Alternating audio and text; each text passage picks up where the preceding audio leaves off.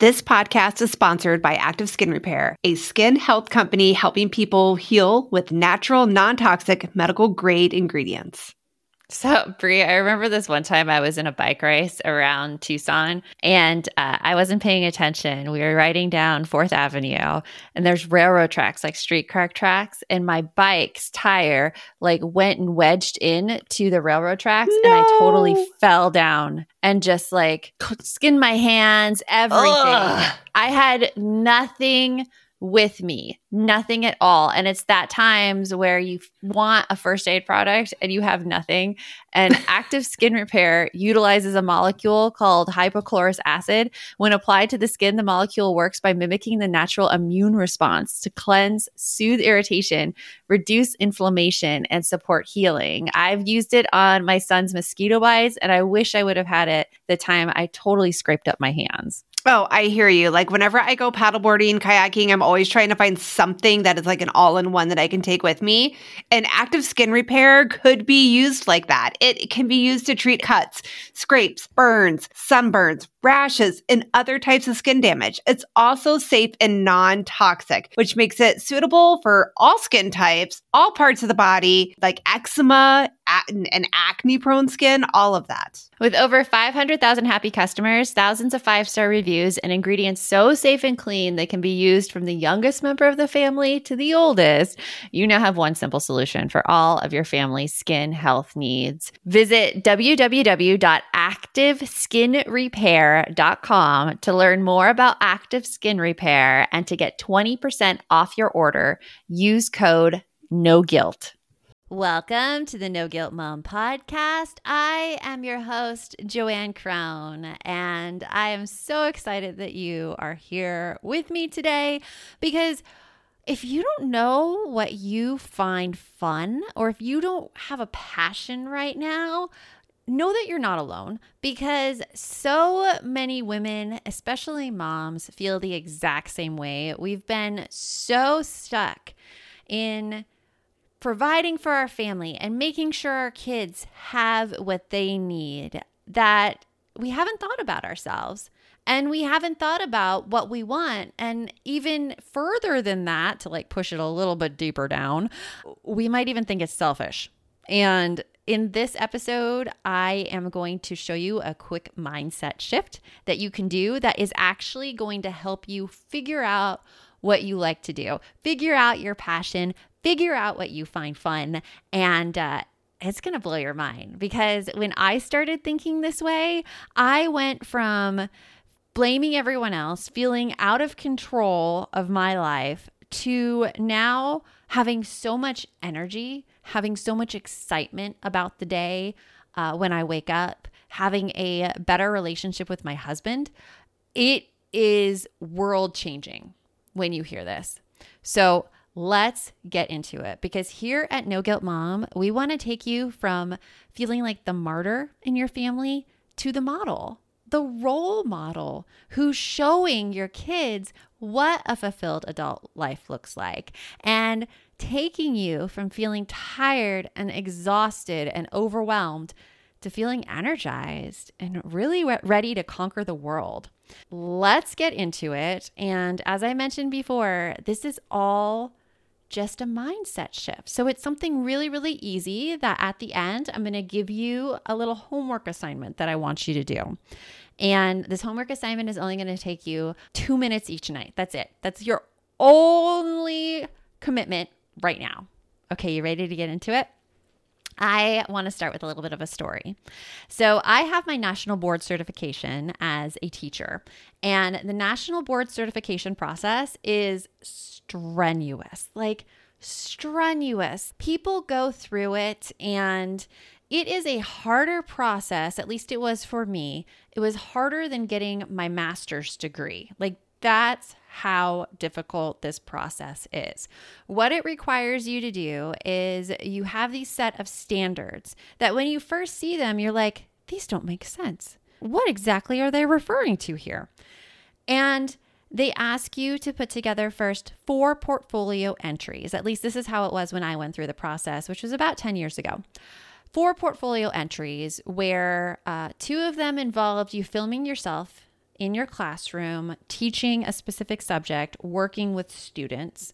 And then you had to review the video and write this long essay of reflections and how you're teaching to these national board standards, which don't make sense, and how you are using this experience to then figure out what to reteach to your students. So that's two of the entries right there.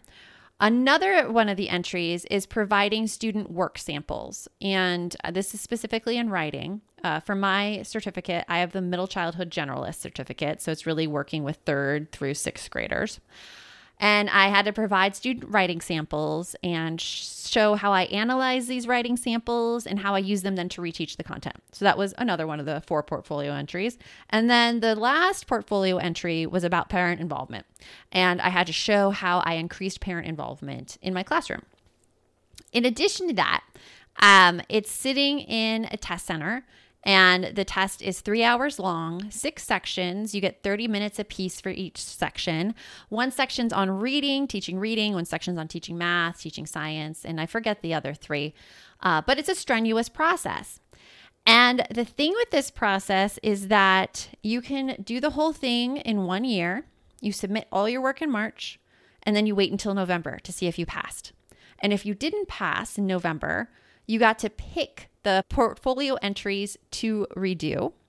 Redo one or two, submit those in March, wait until the next November, and then do it again. But you only got to do this three times, three years. And at the end of the third year, if you didn't get the necessary amount of points, you had to redo the whole thing. Okay. So it costs some money, it's a lot of time. I started this with one of my best friends from high school, Bridget. And uh, props to Bridget, by the way. She is up for Arizona Teacher of the Year now. So, very exciting for her. And I am super proud of her. But we went through this process and we had this kind of battle cry, you know, one and done. It'll be one and done, one year and done with the process.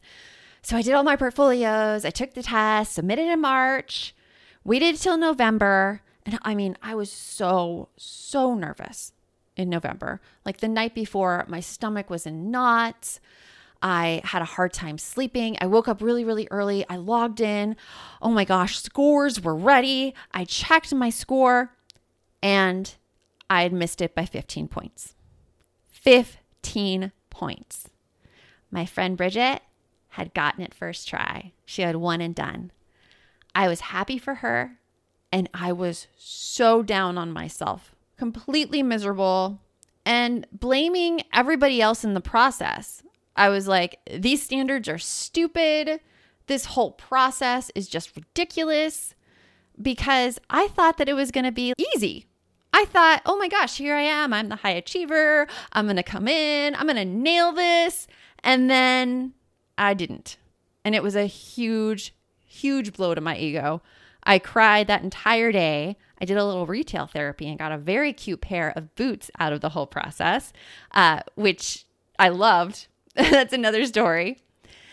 But I couldn't get myself out of this hole. I didn't want to talk about it. And I felt that I was a failure. Yes, I pushed it off on other people, but that was really just to save my own ego because it's either push it off on other people or put it on myself and be like, yeah, I failed. I'm not good enough. Luckily, I had gone through this process with a coach. They have a great center here in Arizona called the AZ K12 Center. It's still around. And I started my process for national board certification through them, and they coached me. They have workshops. And when I had my scores, one of the coaches called me, Elena. I was on the phone with her just crying. She gave me another perspective. She said, You know what, Joanne? You are now 92% of the way there. You're 16 points away. You're 92% of the way there. Look at how far you've come. You started out this year 0% of the way there, and now you're 92% of the way there. That's huge. You only have to make up another 8%. But look at what you've done already. You can get there. When I first heard her, I didn't believe her. She told me, she's like, you know what? Sit in this, think about this rest, and you're going to come up with the will to do it again. And that's what happened. Three months later, I'm like, okay, I am going to redo two of those portfolio entries. I'm going to redo the one that I videotaped, social studies and community, and I'm going to redo the student writing samples. That's what I'm going to redo. Thankfully, coming into my life at that point of time, my school invested in this program called Write from the Beginning. And any teachers in my audience, if you use this, gosh, I love this program so much. It made teaching writing such a concrete thing for me. And actually, I don't think I would be a writer or an author today if I hadn't first had to teach this program to my fifth graders. Like, that is the impact that it made on me. It taught me all these skills that I didn't even know I needed to learn until I failed that writing assessment, right? I worked hard throughout the year with this Write from the Beginning program, and I felt very, very confident in my writing portfolio entry. And I also worked hard too with the social studies one community. I did what I thought I needed to do, but I'm like, eh, like I don't really know if it's there. But I'm gonna submit this anyways. And I'm gonna tell you right after this break what happened from that second try. Hey, all, it is Joanne. And Brie here. And we want to tell you about a podcast that you should check out. It's called Understood Explains. This season of the show is hosted by teacher and special education expert Juliana Urtubey, and it's all about how to navigate individual education plans, also known as IEPs. And in this latest season of Understood Explains, it covers topics like how to tell if your child needs an IEP, and it busts common myths about special education. We actually just listened to the episode IEPs Does My Child Need an IEP? And here is what we loved about it. I loved that it was so digestible. Like it was such a short episode, and all of the topics, which could be really confusing to parents, were easily explained. And I loved how they gave great concrete examples because you know how much I love me a good example. They explained what kind of services and supports you could actually see on a child's IEP or individual education plan. And they explained those acronyms. That nothing drives me more crazy than when there's acronyms and I don't get it. I don't know what it stands for. They took the time to explain everything in so much detail and to cover concerns that a lot of families have about special ed services. To listen to Understood Explains, search for Understood Explains in your podcast app. That's Understood Explains, or just click on the link in our show notes. Oh, hey, everybody. It's us, Blair and Molly, your old pals from Toddler Purgatory. Two moms who are also actors, who are also creative beings, who sometimes feel stuck. And now we're back with a whole new podcast about unsticking it, launching in January.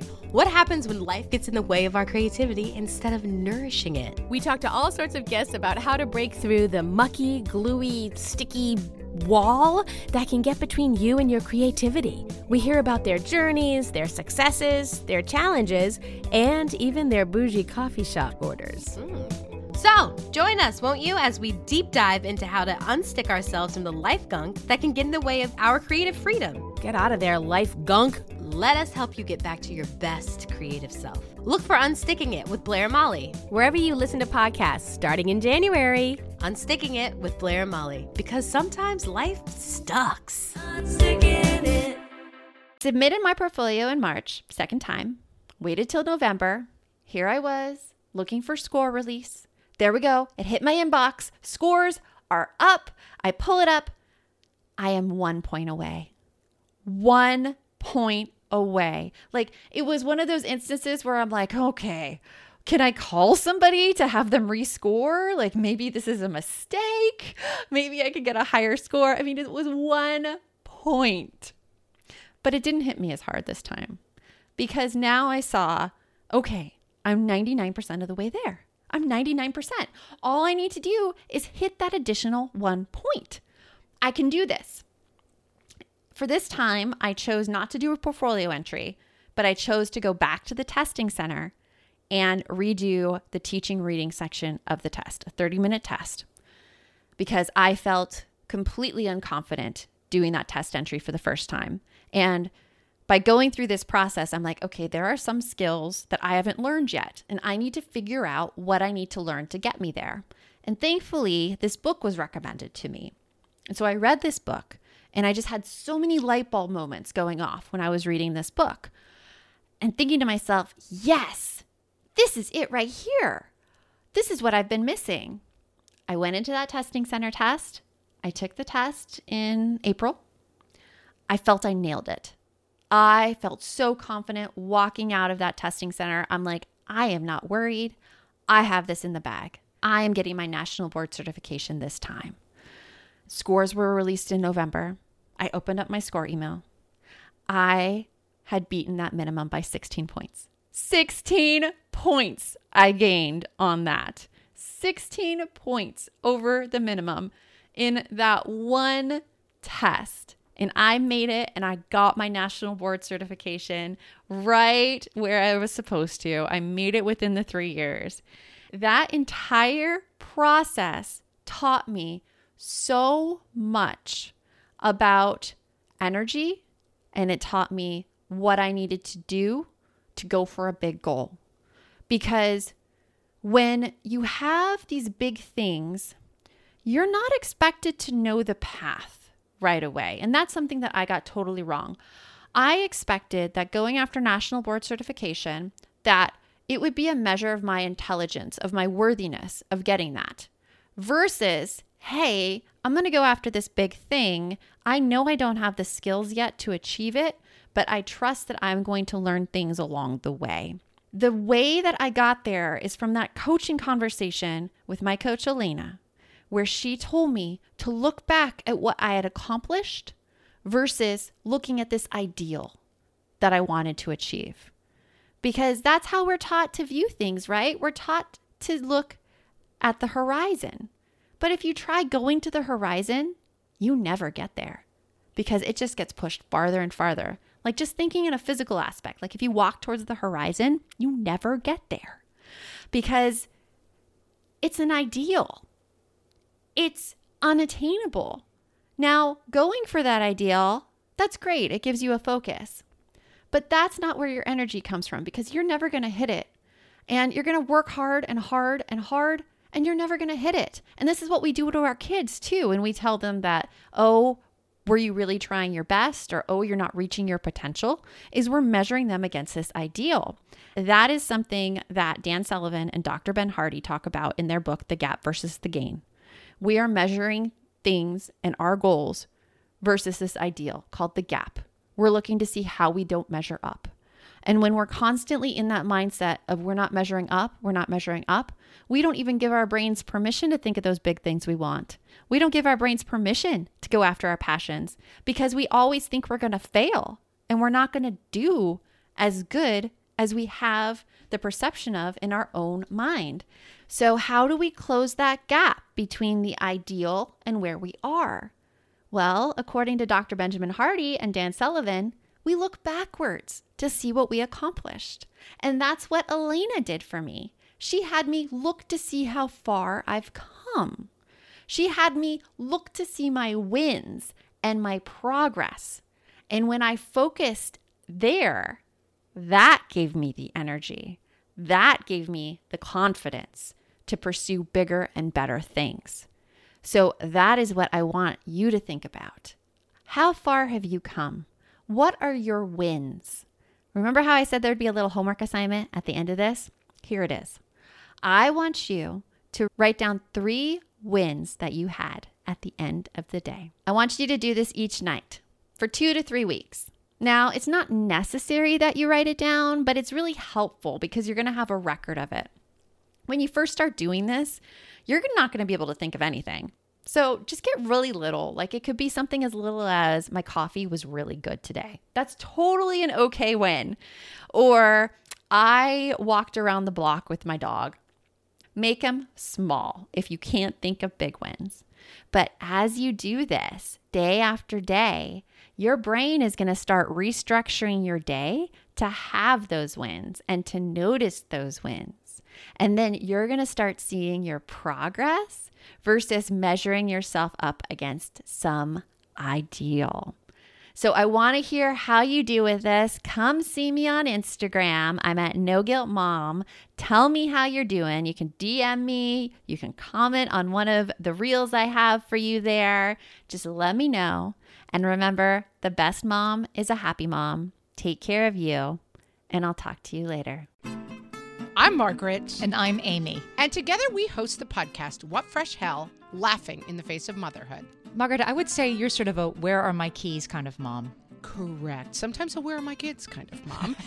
Well, you're Amy more of a we were supposed to leave 35 seconds ago, mom. I mean, touche. In each episode of What Fresh Hell, we come at a topic from our usually completely opposite perspectives. I bring the research, And I bring kind of the gimlet eye. Like, is that research really going to work, people? And almost 10 million downloads later, we're still laughing. We also talk to experts in the parenting field, plus parents with stories we can all learn from. We make each other laugh, we challenge each other's assumptions, and we have what we think is the best parenting community on the internet. Check out What Fresh Hell Laughing in the Face of Motherhood wherever you listen to podcasts.